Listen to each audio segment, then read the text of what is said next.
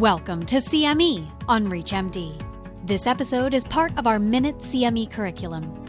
Prior to beginning the activity, please be sure to review the faculty and commercial support disclosure statements as well as the learning objectives.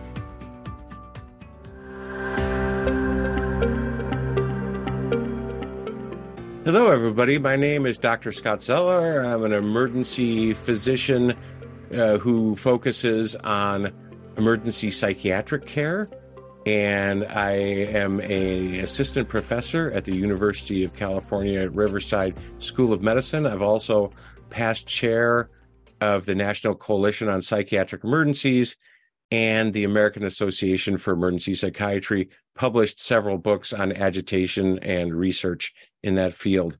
And here to talk today about agitation, and I'm joined by some real leaders in the field, uh, Dr. Sharlena Wilson and Dr. Michael Gooch. And I'm going to let them both introduce themselves. So I'm going to hand it now to Dr. Wilson. Please go ahead. Hi, I'm Sharlena Wilson, and I'm a psychiatric physician. I'm currently the vice chair of the Department of Psychiatry at Providence Little Company of Mary Medical Center in San Pedro. And my main focus is emergency psychiatry in crisis settings. And Dr. Gooch. Hello, and I'm Michael Gooch. I'm an emergency medicine nurse practitioner. I currently practice both in community emergency medicine as well as academia and do some time in transport and flight as well and I'm an assistant professor of nursing at Vanderbilt University in Nashville, Tennessee. Thank you so very much. So, today we're going to talk about how we can optimally manage and de escalate people who come into emergency settings whether they might be an emergency medical department or a psychiatric crisis or emergency setting. And how can we really approach folks um, and, and put aside the medical condition and the diagnostic aspects for a second?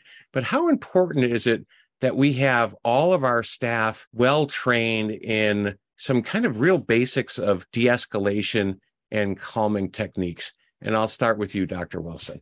Well, I think it's extremely important to have all of the staff trained in de-escalation and, you know, verbal calming techniques because that's something that can start right away. That can start as soon as your patient hits the door.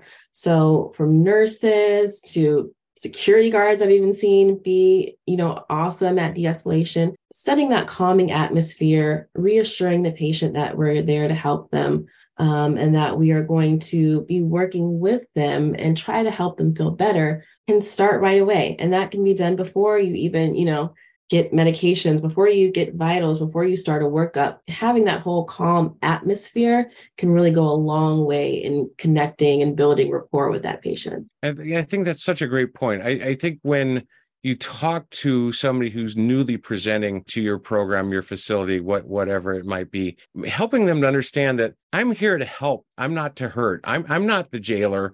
I, am I'm, I'm not the sheriff. Um, I, I, want you to get better. I, that's what I'm here for, and you have nothing to fear from me.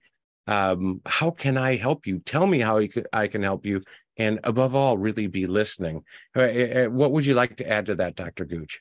And I think this is an important topic. And sometimes it's a paradigm shift what we do in emergency medicine. We're, you know, fast paced, go in, do it, get done, get out. And we need to kind of change and back off a little bit and said to slow down. And sometimes that show of force is necessary and sometimes it's not. And sometimes trying to make the patient feel comfortable and maybe even asking them, Hey, do you mind if I talk to you? Do you mind if I enter the room? And trying to scale back some of that approach that we have sometimes can really be helpful.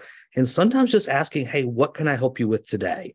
Or what you know what can i do for you? And trying to give that patient some autonomy and sometimes really help them because it gives them a little bit of control.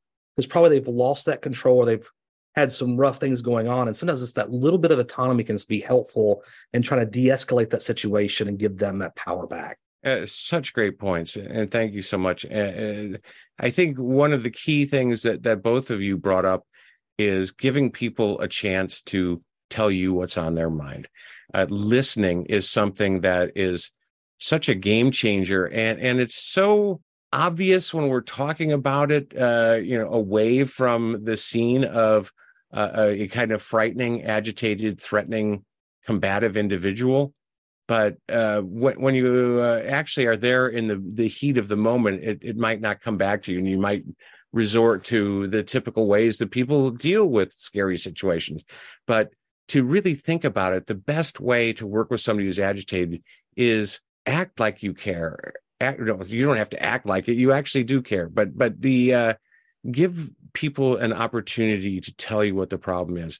Say, I'm here to help, and then listen. And the most important thing is listening. When we've done research studies of agitation patients in the past, the one thing that always comes up over and over when people have had really unfortunate experiences is like, if somebody would have just listened to me, things would have gone differently. And I think that's such a key point.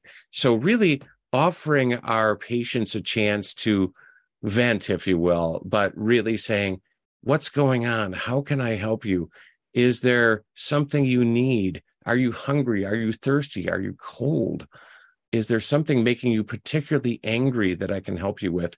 And be a conduit towards solutions rather than I think that whenever I see there's a real problem with an agitated patient, it's people coming in and saying, you need to stop this, or this is a problem. We're calling security. You need to sit down and shut up.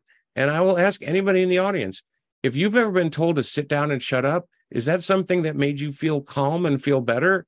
And avoided becoming agitated? I don't think so.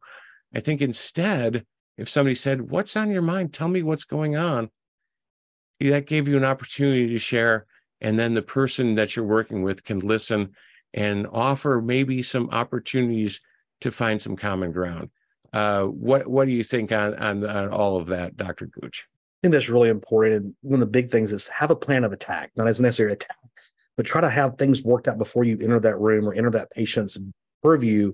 And here's what we're going to try first. And obviously, we may have to escalate this up or be ready to de escalate down, but have a plan. It may not work for every patient, but have something in place, and that may help you stay focused on the mission. Dr. Wilson, can you add? I agree. And make sure, for me, I like to make sure that the patient is part of that plan as well. So a lot of times I might ask them, like, hey, is there something that, you know, normally helps you feel calm? Or even if there's a medication that you normally take that's helped you in the past, so they feel like they have that autonomy and they're having a say in their care and that they are actually also helping themselves feel calm and feel better. That, that's such a great point. And when we've really researched people becoming agitated, they they always feel like the worst part of their agitation was when they quote unquote lost control. And as you were pointing out, Dr. Wilson, giving them an opportunity to regain control. And that might be as simple as offering choices and them being able to make their own decisions or relate their own information about their feelings about those decisions is a means towards regaining control. And if we're able to do that, that's going to help create a therapeutic alliance with our patients. And all those things combined are going to help reduce the level of agitation, reduce the level of aggression, and, and dramatically reduce the risks of anybody getting hurt. And everybody's a winner when we do that. So a fantastic conversation with with, with uh, two amazing uh, experts in the field here, and uh, there's some more uh, information that you can get here on the website. And thank you for joining us. I'm Dr. Scott Zeller. You've been listening to CME on ReachMD. This activity is jointly provided by Global Learning Collaborative, GLC, and Total CME Incorporated, and is part of our Minute CME curriculum. To receive your free CME credit or to download this activity, go to reachmd.com/cme. Thank you for listening.